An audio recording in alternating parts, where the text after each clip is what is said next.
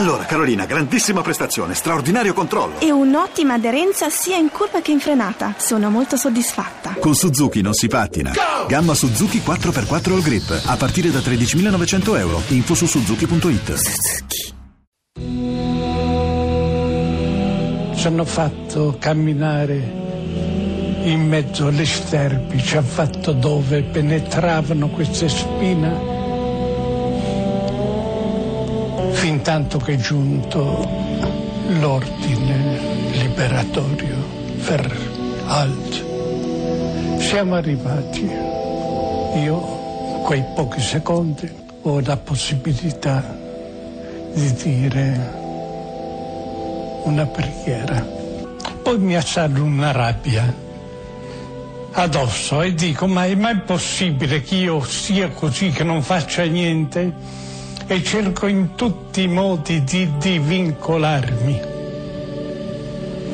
Ma loro cominciano a sparare, prima di sparare dicono smurtfascismo, denaro, morte al fascismo, libertà ai popoli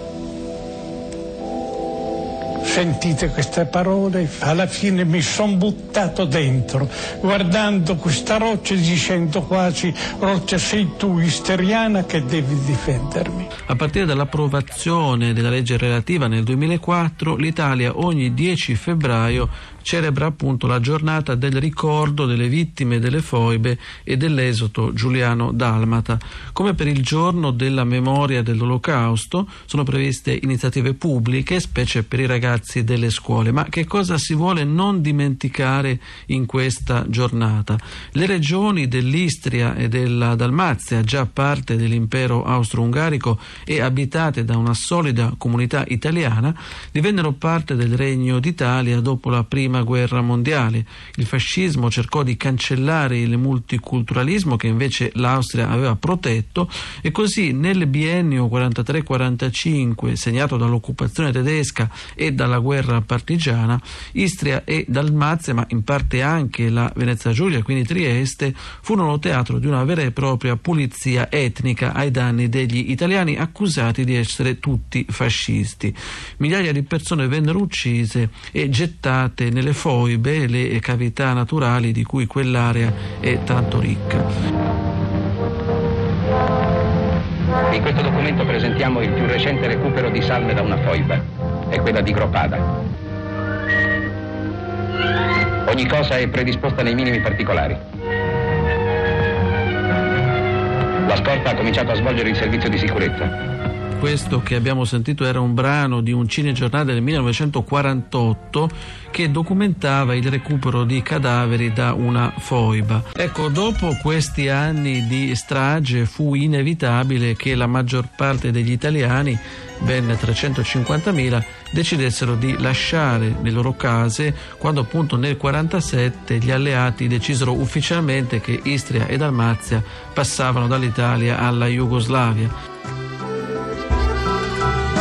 Siamo partiti in un giorno di pioggia, cacciati via dalla nostra terra, che un tempo si chiamava Italia, e uscì sconfitta dalla guerra. Hanno scambiato le nostre radici con un futuro di scarpe strette, e mi ricordo faceva freddo l'inverno del 47, e per le strade un canto di morte, come di mille martelli impazziti, le nostre vite imballate alla meglio, i nostri cuori ammutoliti. La vita dei profughi comunque in Italia non fu facile, eh, basti pensare che la maggior parte finì in campi di accoglienza che erano poi ex campi di concentramento per prigionieri. Siamo saliti sulla nave bianca come l'inizio di un'avventura, con una goccia di speranza dicevi non aver paura.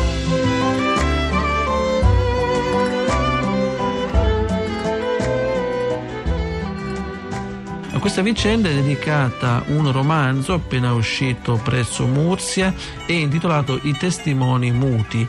L'autore è lo scrittore di origine dalmata Diego Zandel, nato appunto in uno di questi campi profughi nel 1948.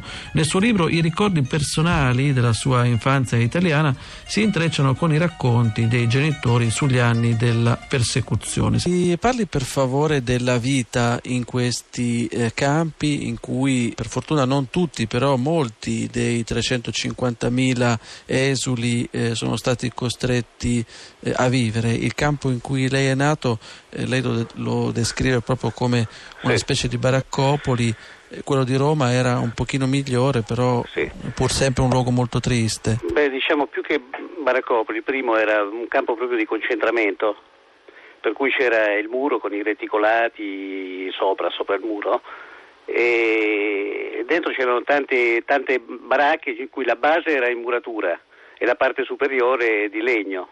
E queste, bar- queste baracche erano abitate da, da, da, tante famiglie, lì dove stavano i prigionieri, che erano separate l'una dall'altra, queste famiglie, da dei teli, da delle coperte, quindi non c'era un'intimità vera e propria. Ecco, ma com'è possibile che appunto persone che avevano scelto di venire in Italia, eh, cittadini italiani, eh, siano stati trattati in questo modo?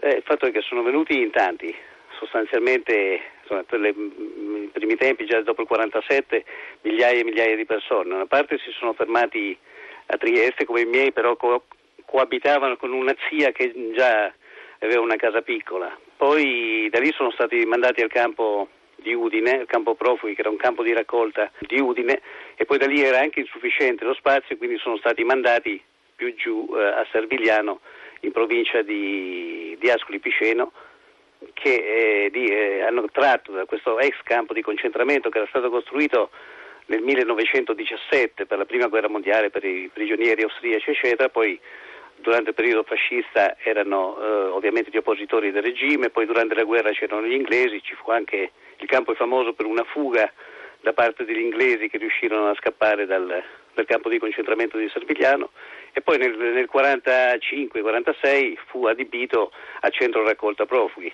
Certo, furono levati i reticolati, però rimase il muro in mattoni che ancora adesso rimane visibile perché solo che dentro hanno buttato giù tutte le baracche hanno fatto adesso un centro sportivo, però il muro è quello lì, i mattoni e fa impressione vederlo, insomma. Se poi uno lo immagina con sopra i reticolati, il ferro spinato, eccetera, credo che insomma, l'impressione è dura. Poi calcoli che i miei genitori quando arrivarono lì, eh, a parte la convivenza, dormivano per terra su, su dei eh, materassi improvvisati, cioè fatti con, con la, la, paglia e le pannocchie. Poi gli, la mensa era comune, le latrine erano anche, bisognava andare fuori col freddo, eccetera. Io personalmente appena nato sono nato 3-4 mesi dopo che sono arrivati i miei, avevo come culla una cassetta di arance messo, l'avevano, rivestita con una copertina. Eh, senta, dal punto di vista dell'inserimento scolastico suo e appunto lavorativo di suo padre, sì. avete avuto qualche agevolazione? Sì, dunque, eh, poi, eh, come mi ha detto, detto, prima lei, io sono eh, venuto al villaggio Giuliano d'Armata, che era in pratica eh, delle, delle, dei lunghi falasteri in muratura comunque questi, che erano i dormitoi degli operai che costruivano l'E42, quella che poi è diventata l'Eur. Già erano stati costruiti il Palazzo della Civiltà del Lavoro, il Palazzo dei Congressi, altri palazzi erano già, quelli dell'INA erano già uh, costruiti, finiti. E gli operai dormivano tutti in questi falasteri che furono separati e da questi dormitoi furono ricavati dei piccoli appartamenti. In ogni, in ogni corridoio, come, come, veniva chiamato noi, cioè in ogni falasterio stavano 11 famiglie, eravamo 11 famiglie. Poi ci fu una legge eh, per cui il profugo, l'italiano che era eh, venuto in Italia, fu equiparato a un reduce di guerra e quindi anche i posti di lavoro in questo senso eh, venivano dati con questo tipo di legge per cui un, nella graduatoria delle assunzioni nei lavori pubblici c'era una, una precedenza dovuta al, alla categoria di appartenenza. Volevo fare due domande eh, su quello che avviene poi dopo. Lei ha parlato adesso di questo accordo appunto del 47 tra Italia sì. e eh, Jugoslavia, poi il eh, grande trattato successivo tra i due governi, quello del 75, il trattato di Osimo che sì. definisce proprio nettamente le eh, frontiere. Sì. Ecco, qual è stato invece l'atteggiamento eh, vostro e di quelli che sono rimasti poi dopo? Cioè, eh, lei parla di un ritorno a Fiume sì. Con eh, sua madre, sì. ecco, con che eh, spirito? E anche eh, poi rispetto all'Italia, diciamo, vi siete sentiti traditi, molti profughi appunto parlano, parlano in modo molto negativo molto del trattato segreta, di Osimo. Osimo sanciva in, in maniera definitiva eh, quello che era stato il trattato di pace del 47 e quindi però è, tutto ciò è avvenuto in maniera molto sotterranea. diciamo che voi avreste voluto essere consultati perlomeno. Eh, certo, eh, avremmo voluto anche che fosse fatto più clamore su, su, questa cosa qui, però chiaramente in quel momento Tito, la Jugoslavia di Tito rappresentava uno Stato cuscinetto con l'altro est europeo filo sovietico, quindi tutti se lo tenevano buono, l'Italia era un ottimo eh, anche partner economico de, della Jugoslavia, gli americani da parte loro ci tenevano a questo stato cuscinetto tra loro e, e, i paesi del patto di Varsavia e quindi nessuno andava a stuzzicare il cane che dorme, insomma, diciamo. quindi furono approvati questi confini eh, in via definitiva, senza discutere, anzi perdendo pure qualche metro. E anche riguardo ai beni, quindi avete perso tutto, le vostre famiglie hanno perso tutto? Sì, oppure ricompensati, per esempio mio padre che aveva una casa è stato ricompensato con pochissimo, insomma, rispetto al valore reale della casa che aveva 2000 metri quadri di terreno intorno, insomma, quindi... E il ritorno appunto com'è stato questo ritorno a Fiume? Ma il ritorno, diciamo che eh, mia madre non vedeva l'ora erano sette anni che non vedeva i genitori né, né i fratelli. Con le comunicazioni, parliamo nel, del 47 in poi, quindi fino al 54, le comunicazioni erano solo per lettera e le, qualche fotografia si poteva mandare dentro le buste, i telefoni non funzionavano, comunque non c'era il collegamento né l'abitudine telefonica e quindi c'era il desiderio di vedere i propri genitori, i, i propri fratelli e quando appena potuto noi siamo andati, io sono andato con lei, eh, beh, è stato molto emozionante, questo, al di là dell'impressione che ci faceva vedere a me personalmente, che venivo da, pur, vive, pur essendo vissuto fino adesso in povertà, ma quando noi andavamo al centro, da, dal, dal, villaggio Giuliano Dalmata di Roma, eh, vedevamo le vetrine di Roma e vedere le vetrine lì misere, eh, anche il pane non c'era scelta, c'era solo una, una forma di pane nero tra l'altro.